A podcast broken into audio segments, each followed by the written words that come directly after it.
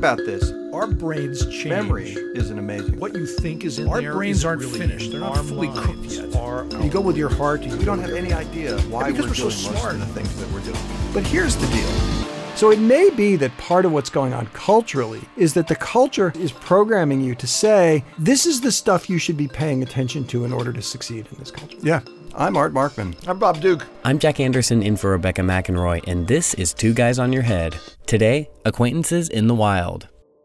You know, my mom met George Clooney. Really? Yeah, just two weeks ago. My parents were on their way to Cuba and they were in the lounge. And who should walk into the lounge but George Clooney? So she walked over and said hi, and he smiled and reached out his hand and said, Hi, I'm George. Which There- was kind of cool, but it was go. it was a little incongruous, I think, to Uh-huh. see a movie star in, In a real life situation. in Yeah. airport lounge. But it does raise an interesting question, which is there are contexts in which we expect to see particular people. I mean, some people, of course, span lots of contexts in our lives. So family, friends, you could see them socially, you might see them at work. So there, there's a lot of expectation, but there's a lot of people in our world that we see in very constrained contexts. Yeah. There are people who we only see in the supermarket, or there are people we only see who are our teachers. And so then the question is, what happens psychologically when we bump into those people in the wrong place? One of the things this, this illustrates is a really interesting phenomenon about human memory. Because we tend to think the object that we're paying attention to is everything about the memory, when in fact, all of our memories are connected to the context in which we form them. So when you know somebody at work and you see them every day and you know their name and you say hello to them, and then you're in another city in an airport and you see them coming down the hall, and suddenly you can't remember their name. Why is that? Well, because they're not what they're supposed to be. So all of the cues that are connected to that person that would normally trigger the recollection of their name now aren't present. And what you would normally have no problem remembering now is a little more problematic. One of the big cross cultural differences that psychologists have studied a lot is the difference between individualism and collectivism. The United States is a very individualist country. We prize great people doing great things in difficult situations. East Asian countries tend to be more collectivist. They tend to prize group effort and group dynamics over the individual. And it turns out this influences the way that people interact with things in the world. And so Nisbett and Peng did a study in which they showed people pictures of objects against a background. So you might see a cow in a field. And then later, after studying a bunch of pictures of objects where each object was on a background, they would show you a series of pictures and say, We just want you to focus on the foreground object and tell us whether you saw this before. And then some of the objects were the same object people had seen, some were different. And sometimes they were seen in the same background that they'd been seen in before, and sometimes they were in a new background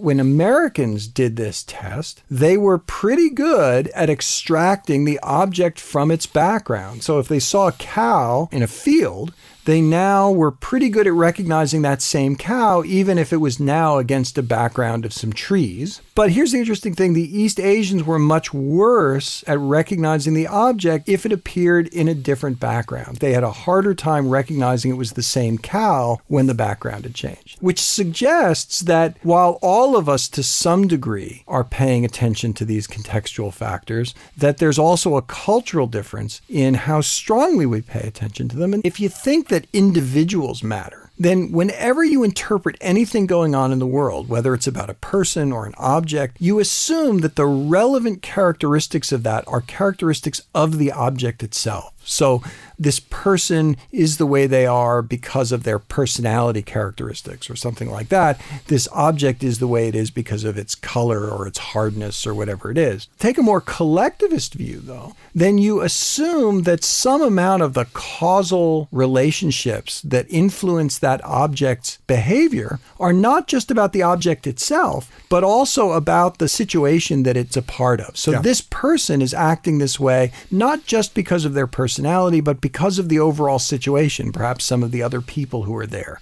This object acts the way it does, not just because of the properties of the object, but because of the situation in which you find that object. The idea about how broadly we perceive the circumstances we're in and how narrowly we focus, what we perceive as our task in the moment is going to affect that, right? If we're looking for a particular thing in a very crowded field of things, that we're going to think differently than if we're kind of wandering and looking around, those kind of things. But what's what's kind of cool about this whole thing is that it's not just an innate aspect of human perception. This is being influenced by what you have come to expect as important. So if you think it's important to recognize context, then that becomes more of how you think. And if you've been taught over time, deliberately or inadvertently, to think it's only about the individual, then you see things a different way. So now I bump into somebody in a strange context. What's going on with that? Why is that weird? Well, particularly for those of us, say, in the United States, where we're likely to look at people we don't know very well and make guesses about their behavior that assume that much of that has to do with who they are. Then you think, well, this person is acting in this way because of something about them. So if I only see somebody in the context of being a teacher, I might think, well, gosh, they're probably pretty straight laced individual and they're probably very conscientious. You then think, well, there's a whole bunch of contexts in which I just wouldn't see this person because they would never do that thing. Not recognizing that the behavior that I'm seeing in this person at this time is really a reflection partly of who they are and partly of what the situation demands of them in that moment.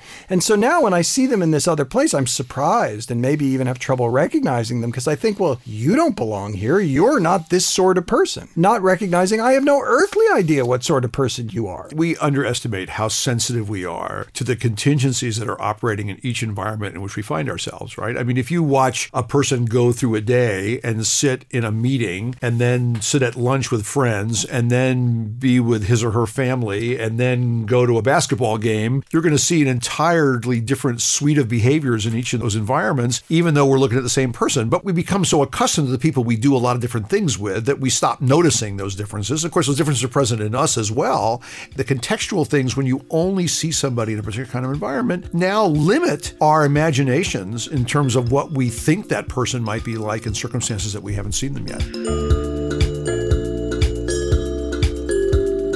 Next week, we'll talk about revenge fantasies with Dr. Art Markman and Dr. Bob Duke. You can listen back to this show or any of our archive shows at KUT.org and subscribe to the podcast and never miss an episode in iTunes or wherever you get your podcasts. Our engineers are David Alvarez, Jake Perlman, and Michael Crawford.